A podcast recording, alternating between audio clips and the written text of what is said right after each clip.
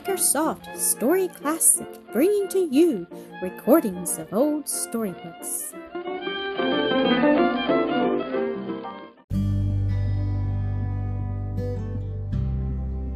Mildred's Married Life, Episode ten. Morning broke bright and clear.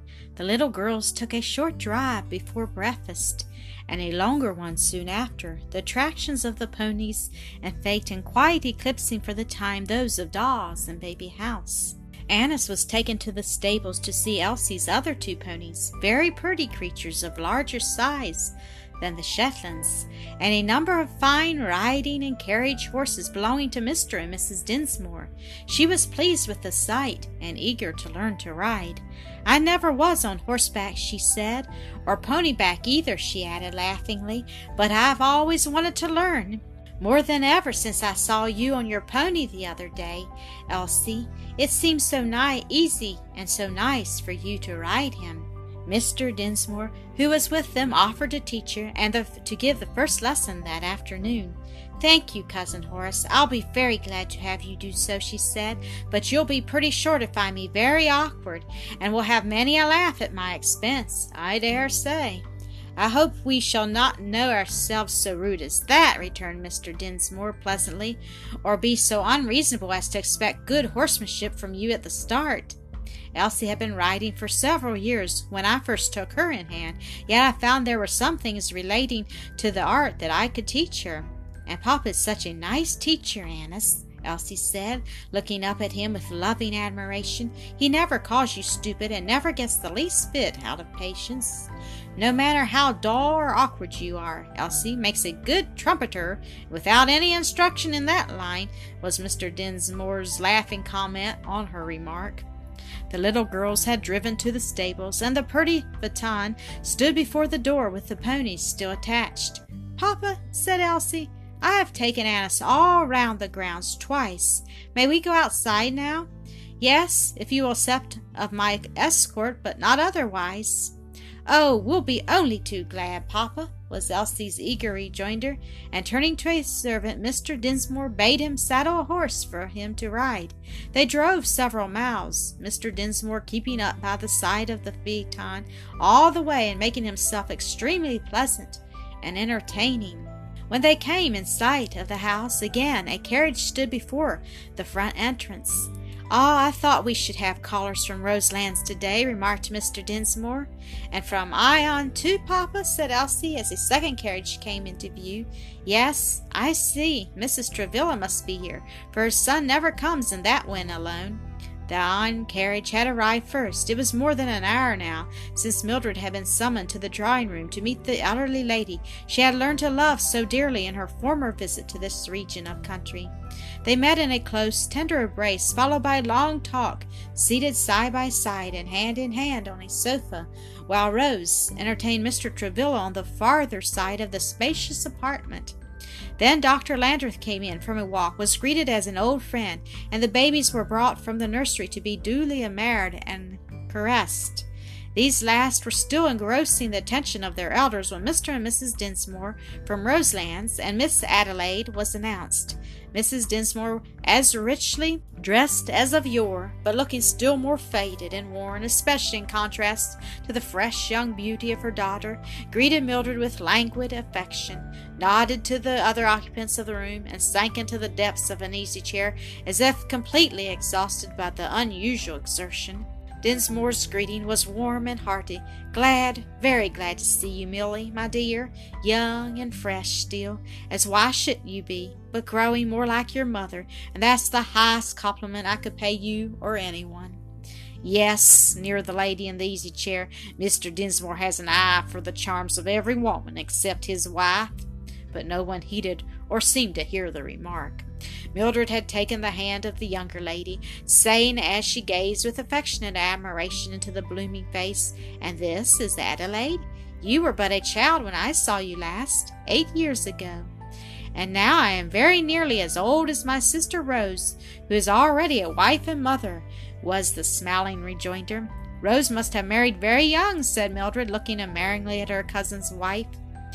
"My mother thought so," said Rose playfully, "and for Adelaide's sake I shall not deny it." At this moment her husband came in with the two little girls. Fresh greetings had to be exchanged, and Anna's introduced to those present who had never seen her before. Elsie glanced about the room and felt a sense of relief in perceiving that Anna was not there. Mildred noticed that while Mister and Missus Travilla and Adelaide all greeted the little girl with affectionate warmth, her grandfather and his wife returned her respectful salutation, the one with cool indifference, the other with scarcely concealed aversion. Her father saw it too. His cheek flushed, his eye flashed, and beckoning Elsie to his side, he put his arm about her, and her voice fell almost to a whisper. "Mayn't Annis and I run away now for a little while?" "Yes," he said, releasing her, and with a sign to Annis, who rose and followed with joyful alacrity, she hastened from the room. The two were presently busied again with the dolls and their adornments, chatting and laughing happily together as they worked. "Annis, don't you think I have just the nicest, kindest father in the world?" asked Elsie. "Except mine. He is just as good and kind to me." "Oh, yes, of course. I forgot Uncle Stewart." "I don't," began Annis, then checked herself and began anew. "Does Cousin Horace never call Aunt Dinsmore mother?" "No," Elsie said, with a look that seemed to say such an idea had never before occurred to her. "She isn't his mother." "Just as much as Cousin Rose is yours," returned Annis. "But Mamma is so sweet and kind, and—" "And Aunt Dinsmore isn't?" laughed Annis. "I don't think I'd want to call her mother myself, or grandmother either." "I don't believe she will ever let anybody call her grandma," said Elsie. "Cousin Adelaide's nice, isn't she?" "Yes, indeed. She was, oh, so kind and good to me once when I was very sick, and Papa away. I love her best of all my aunts. Laura next." Just then they were, there was a tap at the door, and Adelaide came in.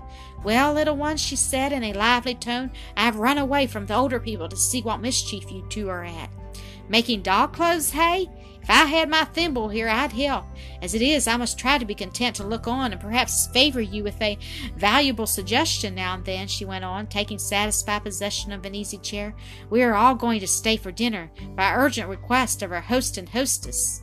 "Oh, Aunt Addie, I'm so glad!" exclaimed Elsie, "for I want you to see my new ponies in Phaeton." "Yes, Rose told me about them. I shall expect an invitation to drive with you some day. Annis, your younger cousin, Louise, Laura, Walter, and Anna are expecting the pleasure of calling upon you this afternoon. Lessons prevented this morning. By the way, Elsie, what has become of yours?" "Papa has given me a holiday for the rest of this week." "How he pets you!" "Yes, Auntie, but am I not kept to lessons more steadily than Anna is?" "Yes, a good deal more. I don't think he spoils you with all his petting." A bell rang, and Elsie, putting down her work, said, "It's time to dress for dinner, Annis. Aunt Addie will excuse us." "I'll go with you," Adelaide said, following them into the dressing room. "I want to see what you have that is new and pretty, Elsie. Your papa is always buying you something." "Yes, and tell me what to wear, Auntie. Papa often does, but he didn't today." Adelaide, going to a wardrobe, took down one beautiful dress after another, and finally selected a pale blue of some sort of silk and wool material, very soft and fine, delicately embroidered and edged with rich lace in neck and sleeves. "There, that must be very becoming, I know, though I have never seen you in it," she said. "That's so, Miss Adelaide. My child looks mighty sweet in that dress," remarked Aunt Chloe, taking it from her hand and hastening to array her nursling in it, while Adelaide, opening a bureau drawer, then a jewel case, took from the former a handsome sash, matching the dress and collar, and from the latter a pearl necklace and bracelets, saying, "These will go nicely with it." "Oh, how lovely!" cried Annis, hurrying in from her room. "Cousin Addie, will you fasten my dress, please? I can do everything else for myself, but not that very well." "Yes, dear. Excuse my neglect in not offering you help with your toilette," Adelaide answered. "How pretty and becoming this peach blossom dress is! But like Elsie, you have a complexion which everything suits." "Hers is much prettier than mine, though," was the modest rejoinder. Adelaide thought, as she glanced from one to the other, that it would be difficult to find anywhere two more attractive-looking children. The impromptu dinner party seemed quite a grand affair to little homebred Annis, yet seated between Elsie and Mister Travilla, who was a general favorite with little girls. She felt but slight embarrassment, and really enjoyed herself very much. She and Elsie returned with the older people to the drawing-room and were chatting together beside a front window when a carriage drove up and two very stylishly dressed young ladies alighted, followed by a little girl and boy. "Are they the cousins from Roselands?" Annis asked. "Yes," Elsie said. "Oh, I hope they won't want to take you away from me. I heard Grandpa say to Cousin Millie that of course you must all spend part of your time at Roselands." "I don't want to," whispered Annis as the drawing-room door was thrown open and the new arrivals were announced. The greetings and introductions over, Laura seated herself near her younger cousin and niece and opened a conversation, questioning Annis about her journey and the family at home, and expressing the hope of soon seeing her at Roselands. Then Walter and Anna came up, looking eager and excited, and asking both together to be shown the new phaeton and ponies. "How did you know of them?" asked Elsie. "How shouldn't we know when the servants are going back and forth all the time?" returned Walter. "I say, Elsie, have them harnessed up now and let me drive them, won't you?" "Ask Papa about it, Walter. He is the one to decide." "No, you ask him. He'll maybe say no to me, but he won't to you." "I don't know," Elsie returned with a slight smile. "He has often said it to me when he didn't approve of my wishes, but I'll ask him." And she went at once to him with the request, where he sat on the other side of the room talking with Missus Travilla and Cousin Mildred. "Walter has learned how to drive, and I think may be trusted if he promises to be gentle with the ponies and not use a whip," Mister Dinsmore answered. "But they are yours, daughter, and you yourself shall decide whether you will lend them to him or not." "Thank you, Papa," she said, and went slowly back. "Well, what did he say?" asked Walter. "That I might decide it myself. Walter, will you promise to be kind and gentle and not touch my ponies with a whip?" "Pshaw! What a question! But I promise. How long can I have them?" "For half an hour, and to drive only about the grounds," said Mister Dinsmore, coming up to the little group. "I don't want them teared, for I have promised to, to give a certain young lady a riding lesson with one of them this afternoon." "Half an hour? That's no time at all," pouted Anna. "What difference does it make to you?" asked Mister Dinsmore. "Why, I'm to go with him, of course." "Wouldn't it be more polite to let Annis go? Annis, you needn't be afraid to trust to Walter's driving." "Oh, no, Cousin Horace, but as I have been twice already in the phaeton, I could prefer to have Anna go this time," Annis answered with hearty entreaty. "They are at the door now. I ordered them some time ago, knowing that some of you would like to have a drive," Mister Dinsmore said. Walter and Anna hurried from the room without waiting, the one to urge Annis to go, or the other to thank her for giving up in her favor. When they came back, they did not look as if they had enjoyed themselves greatly. Anna was pouting, and Walter's face was flushed and angry.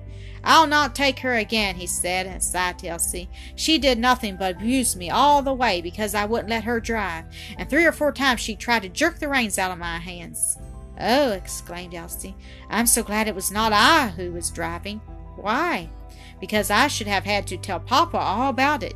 "You don't tell tales!" exclaimed Walter with a look of surprise. "I dislike to very much indeed," she answered, her cheeks growing hot, "but Papa has ordered me to tell him whenever Emma tries to domineer over me, and you know I have to obey him." "Yes, that is quite true. Horace is one of the sort that won't let you off any way at all. It's hard on you too, but I'll tell you what, I'll warn Miss Anna, and maybe it'll make her behave herself when she's with you." Thank you for listening to another episode of Acresol Story Classic.